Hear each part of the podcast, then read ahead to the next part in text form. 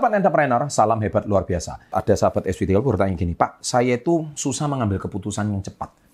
Nah, cara bagaimana cara kita membuat keputusan yang cepat dan tepat itu caranya gimana, Pak? Oke, baik. Saya kali ini akan membuat videonya, cara membuat keputusan yang cepat dan tepat. Tapi jangan lupa like-nya ya. Kalau like-nya menyentuh 10 ribu, saya akan buatkan video seperti ini lagi. Oke, sukses selalu. Kita bahas setelah yang satu ini.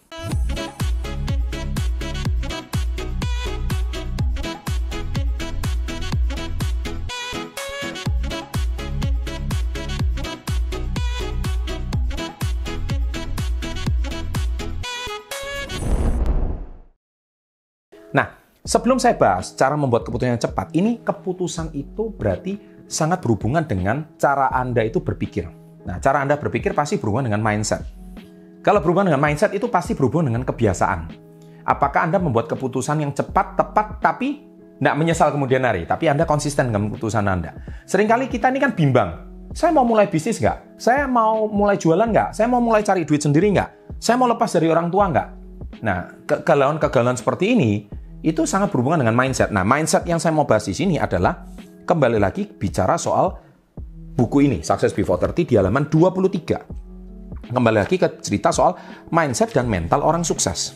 Mindset dan mental orang sukses di sini, saya selalu tegaskan tentang ada hukum ESBI. Hukum ESBI di sini, yang saya ajarkan di sini, ini saya satu dari bukunya Robert Kiyosaki.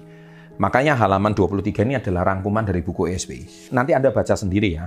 Terus tetapi yang paling pertama adalah di sini saya akan membahas tentang a dish of ice cream. Ini ada sebuah cerita. Jadi saya akan bahas tentang keputusan cepat ini dengan sebuah cerita. A dish of ice cream dalam halaman 26. Pada suatu hari ketika semangkuk ice cream sundae lebih murah, seorang anak berusia 10 tahun memasuki sebuah kedai kopi. Dan duduk di meja, seorang pelayan menaruh segelas air di depannya. Berapa harga semangkuk ice cream sundae? 50 sen, jawab si pelayan. Anak kecil itu menarik tangannya keluar dari saku dan menghitung sejumlah koin di dalamnya. Berapa harga semangkuk ice cream plain? Anak itu bertanya lagi, berapa beberapa orang sekarang menunggu dan mendapatkan meja dan pelayan mulai sedikit tidak sabar. 35 sen, kata pelayan tersebut dengan agak kasar. Anak kecil itu menghitung koin lagi dan akhirnya mengatakan, saya ingin membeli semangkuk ice cream plain. Pelayan membawakan es krim pesanan anak tersebut, meletakkan tagihan di atas meja dan berjalan pergi meninggalkan si anak. Setelah anak itu selesai memakan es krim, ia membayarnya di kasir dan pulang. Ketika si pelayan datang, kembali dengan membeli sekian meja, ia mulai mengelap meja dan kemudian menelan ludah karena apa yang dia lihat. Di meja tersebut ditempatkan rapi di samping piring kosong koin senilai 15 sen. Tips untuk pelayan dan anak yang tadi dia anggap menyebalkan itu. Nah, hikmah yang dapat kita ambil dari cerita di atas, jangan menganggap remeh atau memandang rendah orang lain.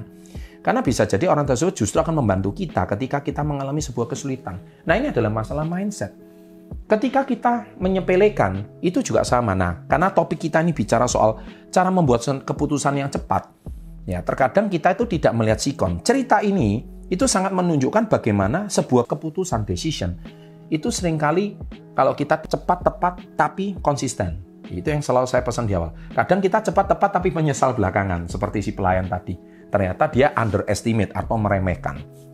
Nah, nomor satu adalah gunakan intuisi. Nah, intuisi ini agak susah ya. Intuisi ini adalah masalah jam terbang. Anda silakan tonton video saya 10.000 jam terbang. Ya. Jadi, tiga kebiasaan kecil yang dapat membuat Anda sukses. Video itu sudah ditonton jutaan orang. Dan di situ saya membahas tentang menggunakan intuisi 10.000 jam terbang. Karena dengan insting, kita nggak boleh anggap remeh anak kecil ini. Nah, itu kebetulan kita cepat. Yang kedua, bersikap tegas dalam membuat keputusan. Berapapun customer kita, kita nggak boleh meremehkan dia anak kecil, berpakaian gembel, atau apa pun.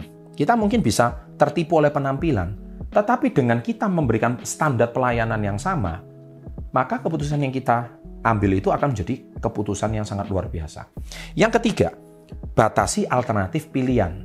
Jadi kita tuh jangan di depan kita itu ada lima hal. Contohnya, saya ngantar ibu, saya pergi ke pasar, saya ngerjakan tugas kuliah, saya harus ngirim barang ke JNE. Pilihannya terlalu banyak. Jadi Anda harus buat skala prioritas. Mana yang harus Anda selesaikan hari ini? Niscaya Anda akan jauh lebih cepat dan efektif mengerjakan sesuatu. Kalau terlalu banyak alternatif pilihan dan Anda tidak klasifikasi, akhirnya pekerjaan itu akan menjadi blur dan tidak ada yang selesai. ngantar ibu juga enggak, ngantar barang juga lupa. Anda tidak ada satu to-do list, tidak ada satu list yang harus Anda kerjakan sekarang. Ya. Nah, kemudian yang ketiga, lebih baik melangkah tapi salah kita perbaiki daripada Anda tidak melangkah.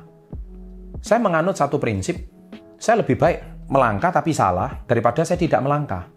Kalau Anda tidak melangkah, sudah jelas-jelas Anda tidak tahu hasilnya.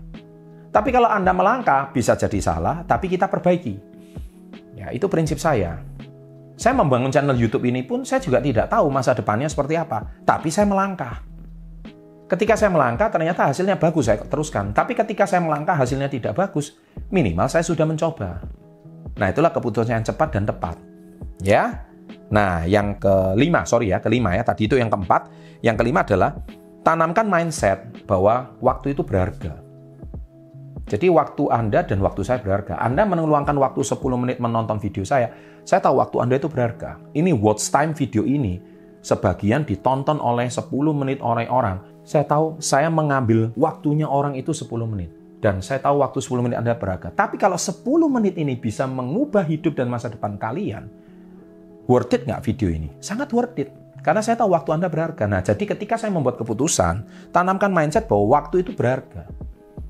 Ya. Nah, ketika banyak anak-anak muda membuang-buang waktunya, karena dia merasa hidupnya masih muda, hidupnya masih panjang, nggak punya tujuan, tapi kalau dia sudah punya mindset bahwa waktu ini sangat berharga, saya akan sukses secepat mungkin, saya akan sukses sedini mungkin, saya akan sukses lebih cepat daripada orang lain, teman-teman saya santai, saya akan kejar masa depan terlebih dahulu. Nih saya, Anda akan menjadi pribadi yang jauh lebih kompeten, jauh lebih positif dan optimis. Ya, kira-kira demikian yang saya bisa sampaikan. Jangan lupa like-nya ya. Kalau tembus 10 ribu, saya akan buatkan video berikutnya. Sukses selalu, and salam hebat luar biasa.